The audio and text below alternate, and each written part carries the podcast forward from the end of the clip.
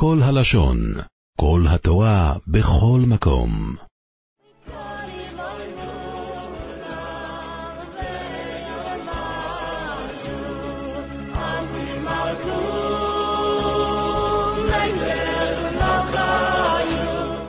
אגיד מערב שבס פרשס תזריע מצוירו, הרי הפרשה שמטהרת הלשון.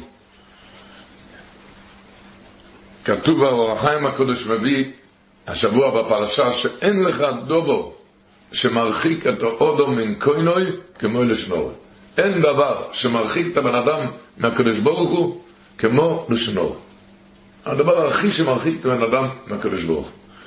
מצד שני אומר הישמח מוישה, ישוקייני מנשיקו אספי, כתוב בשיר השירים. אומר ישוקייני, הקדוש ברוך הוא אומר, אתה יודע מתי אתה נותן לי, ישוקייני זה האהבה הכי גדולה, מתי אתה נותן ישוקייני לקוויוחו, אתה יודע מתי?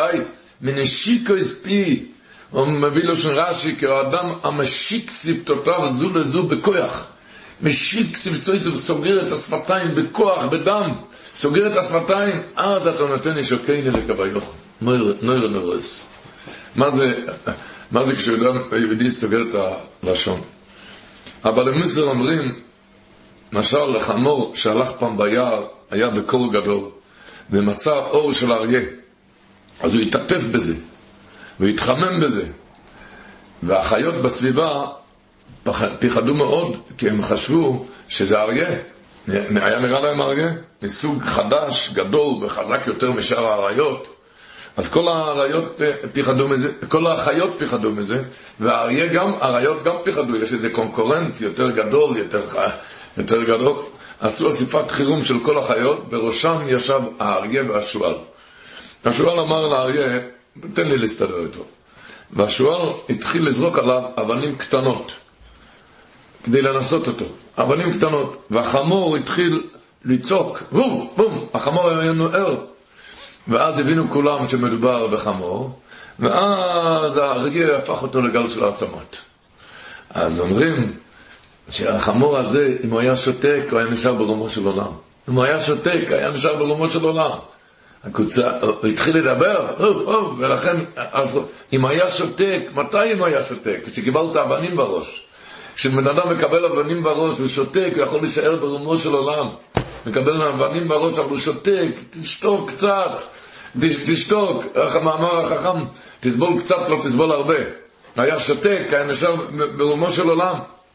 רבי יאנקל גלינסקי היה מספר שהוא בזמנו, לפני 80-90 שנה, הוא היה גבאי של תת, מפעל תומכי תורה, זה היה בישיבה, גבאי לכסף, להביא לבחורים העניים, להביא להם בגדים, ביגוד, והיה אוסף בשביל זה כסף. מתי העיקר היו אוספים לזה כסף? בפורים. בפורים הולכים לכתובות ואוספים כסף. הוא בירר על כתובות, הוא היה גבאי. אז הוא התפלל בנץ, בפורים, ומיד אחרי הנץ הוא עלה לאיזו כתובת שהוא ידע שכאן מקבלים סכום גדול. הוא עלה לשם, אבל השיר הזה הוא כבר היה מבוגר, אז הבנים שלו עמדו למטה לשמור שאנשים לא יעלו פעמיים. שלא יעלו פעמיים. אז הוא עלה, והוא נתן לו 2,000. נתן לו 2,000, סכום גדול.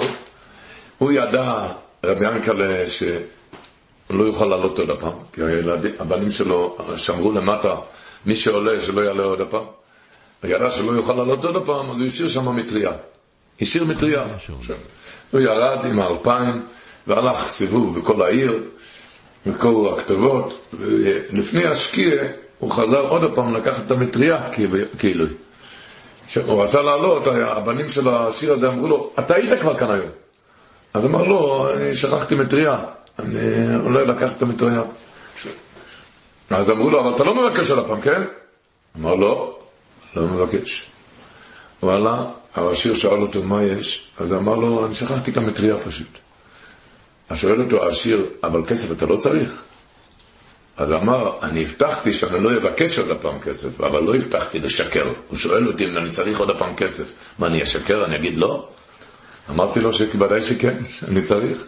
אז נתן לי עוד הפעם 2,000.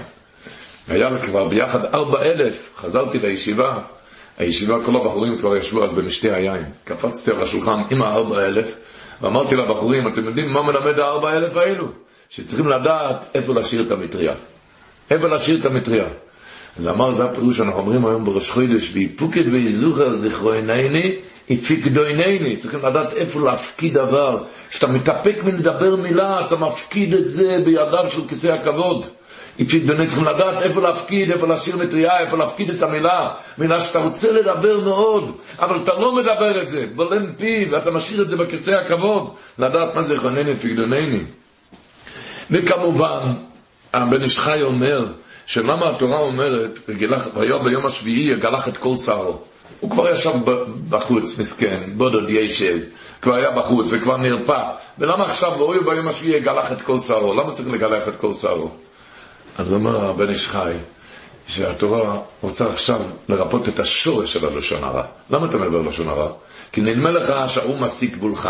נדמה לך שהאו קונקורנט שלך, אם זה בכסף, או בכבוד, או בשידוכים, או בפרנסה, נדמה לך שההוא לוקח מהחשבון שלך. לכן התורה אומרת לגלח את כל השערות. מה יש? כשיש רושם שערות, זה נראה מאות שערות אחד על השני. אבל כשמגלחים את השערות, רואים שכל שערה יש לה גומה בפני עצמה. הגמרא אומרת שאם שתי שערות היו מגומה אחד, הוא היה מתעוור. כל שערה אותו דבר, תדע לך שעד כל בן אדם יש לו את הגומה שלו, החיים, הפרנסה, הכבוד, המעמד, השידוכים, שום דבר אתה לא מהחשבון של השנייה. למה אתה מדבר עליו לשון הרע? למה אתה מדבר עליו? איך אומרים? מקבל נגע, מדבר לשון הרע מקבל נגע, מתחיל לגרד, הוא חושב שמרוויח, נגרד, זה מרגיע, עוד מעט זה יכאב, אוי כמה שזה כואב אחר כך, אותו דבר לשון הרע, הוא חושב שמרגיע את עצמו בלשון הרע, אוי כמה שתוכל על זה, על הלשון הרע. כל המספר לשון הרע, הגמרא אומרת, ראוי להשליחו לכלבים. למה לכלבים? ראיתם פעם, בן אדם מקיק כלב עם מקל. כן? מה הכלב עושה? מסתובב ונושך את המקל. מה הרווחת? שברת את השיניים וחתכת את השפתיים. זה הרווחת.